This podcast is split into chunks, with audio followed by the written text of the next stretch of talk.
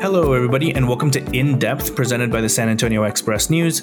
My name is Luis Vasquez, and I'll be your host as we bring in journalists to give us an inside perspective into the stories they bring to the Express News each week. Today, I'm joined by reporter Jeremy Wallace and staff writer Kayla Harris. They join the show today to talk about how a controversial Texas voting bill was defeated. Welcome to the show, Jeremy. Kayla, how are you doing today? Oh, great to be with you. Yeah, good. How are you? Um, fantastic. I read the read the story, and it just reads like a I don't know, like an Aaron Sorkin TV show. Like everything came down to the last minute here. Um, uh, who who can give me a quick just? I know there's a lot to cover, but let me as quick recap as as you can.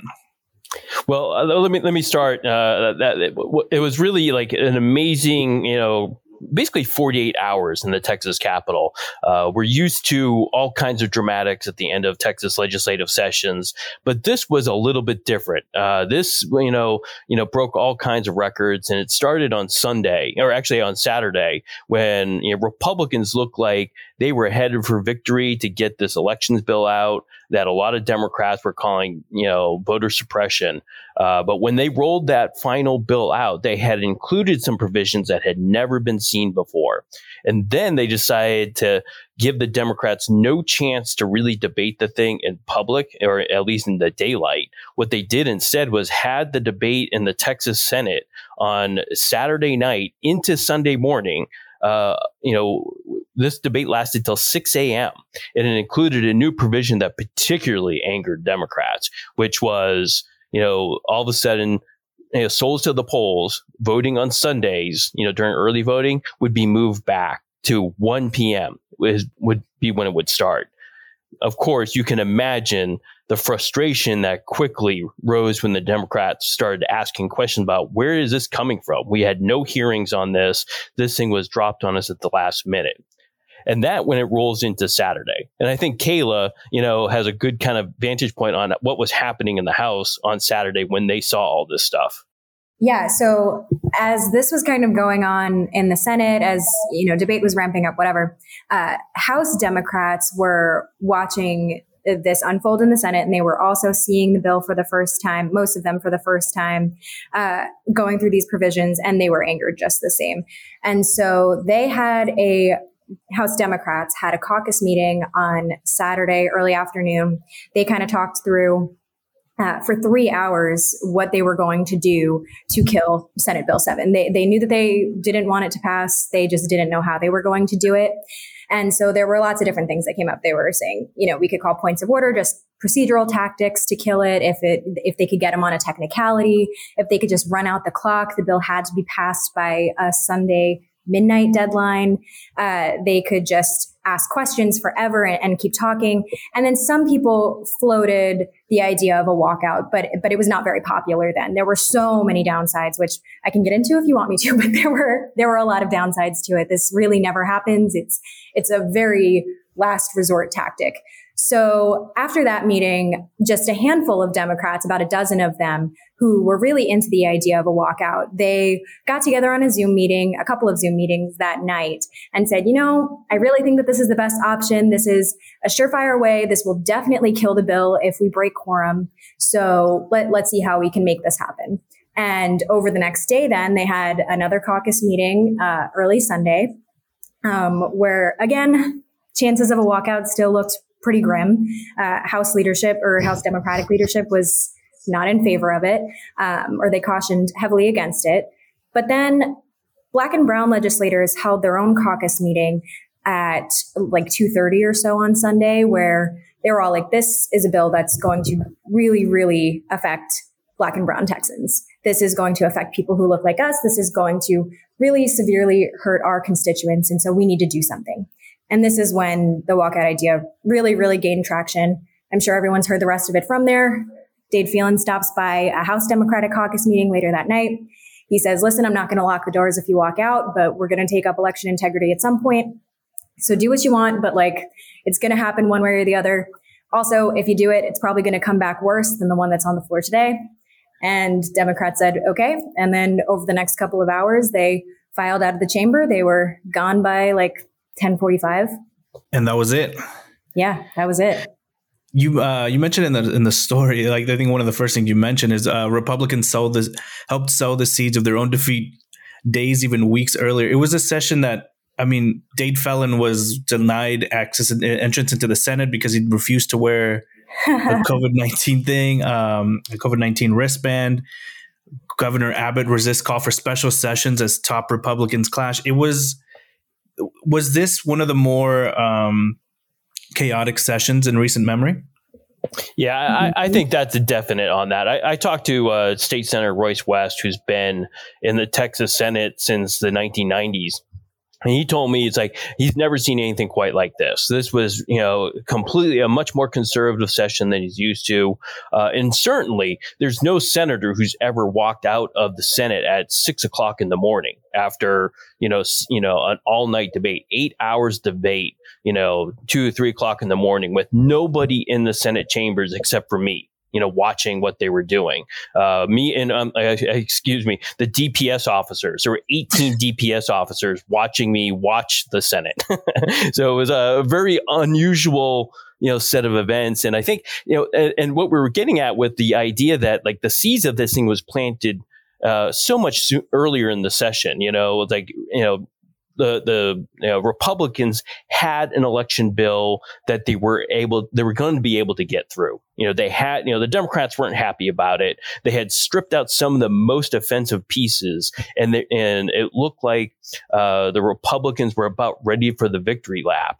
But then in those last couple of days, for them to throw in that souls to the polls provision, particularly, that just changed the entire tone of everything. And Democrats were going to accept some of that stuff were suddenly like, wait a minute. This is kind of like you worked with us all this you know, process. You kind of gave us some ability to work with you. And now at the last minute, you're going to drop that kind of a bomb on us when we have almost no time to respond and you could see even some of the senior, you know, senators in the in the uh, in Texas Senate who normally don't say a ton were up on their feet and ready to fight. Like they all spoke, you know, all 13 members, which normally they don't do anything in great unison. But in this case, all 13 members took their, you know, chance to kind of slow this thing down and buy some time, uh, for what the House could do. And clearly the House you know, put it into overdrive and made this kind of a national story, if not international. In the House, Democrats were they were pissed off about all of the same things that Jeremy just mentioned, but for them, they were able to secure a couple of wins earlier in the process when the House had first taken up SB 7 earlier in May. Uh, Democrats had identified a, a, fatal point of order on the bill, and, and that would just kill the bill basically. But it was early enough in the process that there was still some time to uh, bring it back if it did if it did die on the floor that day. And so instead of killing the bill then and there, Democrats use that as an opportunity to negotiate some amendments to add to the measure uh, that would kind of mitigate its impact. They said. And so they did that. You know, they were saying we did that in good faith, whatever.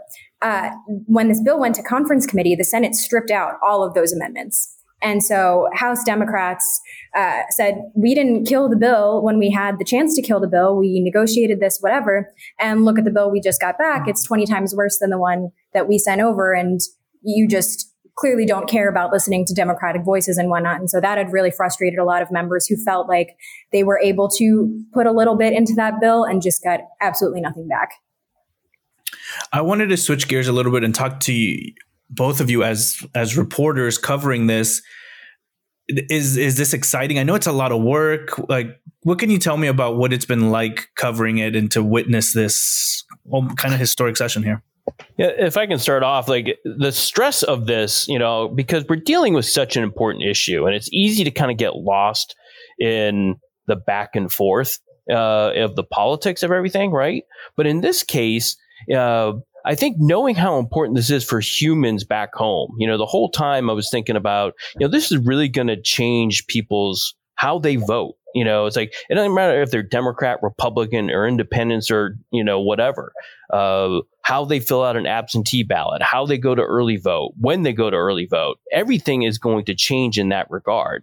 And so, uh, one, it, it, gave us a sense of, I think, uh, you know, really needing to be on our toes and focus on this. And so, you know, for me, when they decided to, you know, start a debate on this at 10 o'clock at night on a Saturday, a holiday weekend, mind you, uh, that you know that I was like, look, we have to be there. This is just too important for too many Texans. There's 29 million Texans who cannot be here to hear what they're saying. And so, you know, you're right. It's like the thing that really kind of like these are the things that drive us as journalists to make sure we're being the eyes and the ears of people who just can't possibly watch this. You know, I can't imagine anybody at 2 a.m. on Sunday morning during Memorial Day weekend saying, you know what, I wonder how my voting is going to change for the rest of my time on earth. you know, and that's what exactly what was happening. And so it, it, felt good to be there and be a voice, you know, for the people, uh, and kind of watching, you know, everything that happened. And even, uh, the next day on the house, like our whole team, you know, was mobilized. We had people who were at the church. You know, we had people in the chamber. You know, I stood there and I watched uh, Dade Phelan come out of that caucus meeting uh, after he had, you know, gone toe to toe with the Democrats trying to figure out what was about to happen. And so it's like, I think there's a lot of excitement as a journalist to be able to, you know, again, be the eyes and ears of the community that we all kind of want to be. Yeah, I endorse everything that Jeremy just said, and and I, I, was the one who went to the church. We got a text like I don't know 10, 20 minutes after Democrats had walked out, uh, just telling us the location of the press conference, which was 15 minutes away from uh, the Capitol. So I, I I was in front of the Capitol at that time, ran back to our office, got all my stuff, ran to my car, and then drove over to the church. And so that's just kind of like a you know, it, it's logistics and it's, you're running from place to place, but yeah, it's, this is our job and it's our, you know, it, it's just part of the, the stuff that comes with it. But then at the end of the day, we are writing for a, a broader audience who isn't necessarily following this as closely as we are. And it's just, it's really a, a privilege to, to tell these stories afterwards and, you know, have all of the, the details that everyone else isn't necessarily privy to. You know, I get the chance to talk to a lot of um, really extraordinary journal- journalists uh, doing this show, and I've gotten to ask everyone like, it feels like Texas, for me personally, has snapped back right back to where we were. I see a lot of people not wearing masks, and and I'm, I'm curious to to know how's it been on the um, in the state's capital like what, what's it been like there? Has everything seemed to snap back? Or i see in photos of i, I see a lot of people not wearing masks. Are, are you guys wearing masks? How, how are y'all handling that?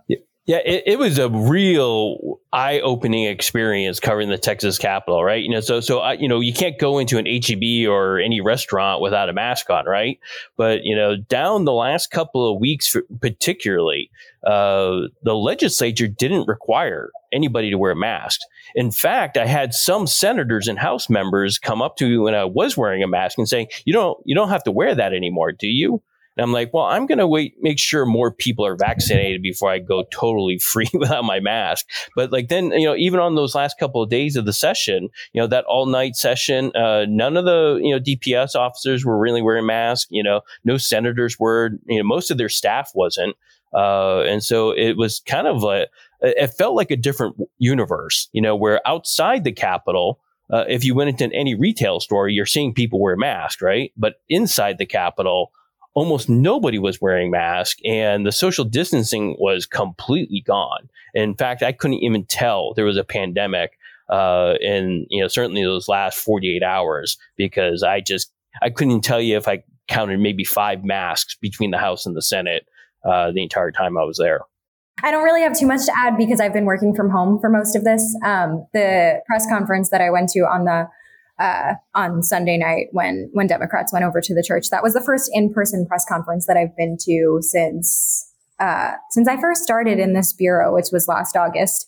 And so uh, that that too that was outside though. Um, nobody was wearing a mask there. Everyone was kind of gathered. It, it really did seem like the the before times, not to sound you know ominous or whatever. Before but, times. but yeah, it, it, did seem like things were were kind of um, not not in a pandemic. And then, kind of like the last thing I'll close out with is I'm I'm super curious what collaborate collaboration with between journalists means a lot of different things and a lot of different stories. I'm just curious what what collaboration meant for for the both of y'all. On, on this particular story? Oh boy, like I don't know if we could have survived without collaboration in this stuff, right? Because there was so much happening in so many different corners.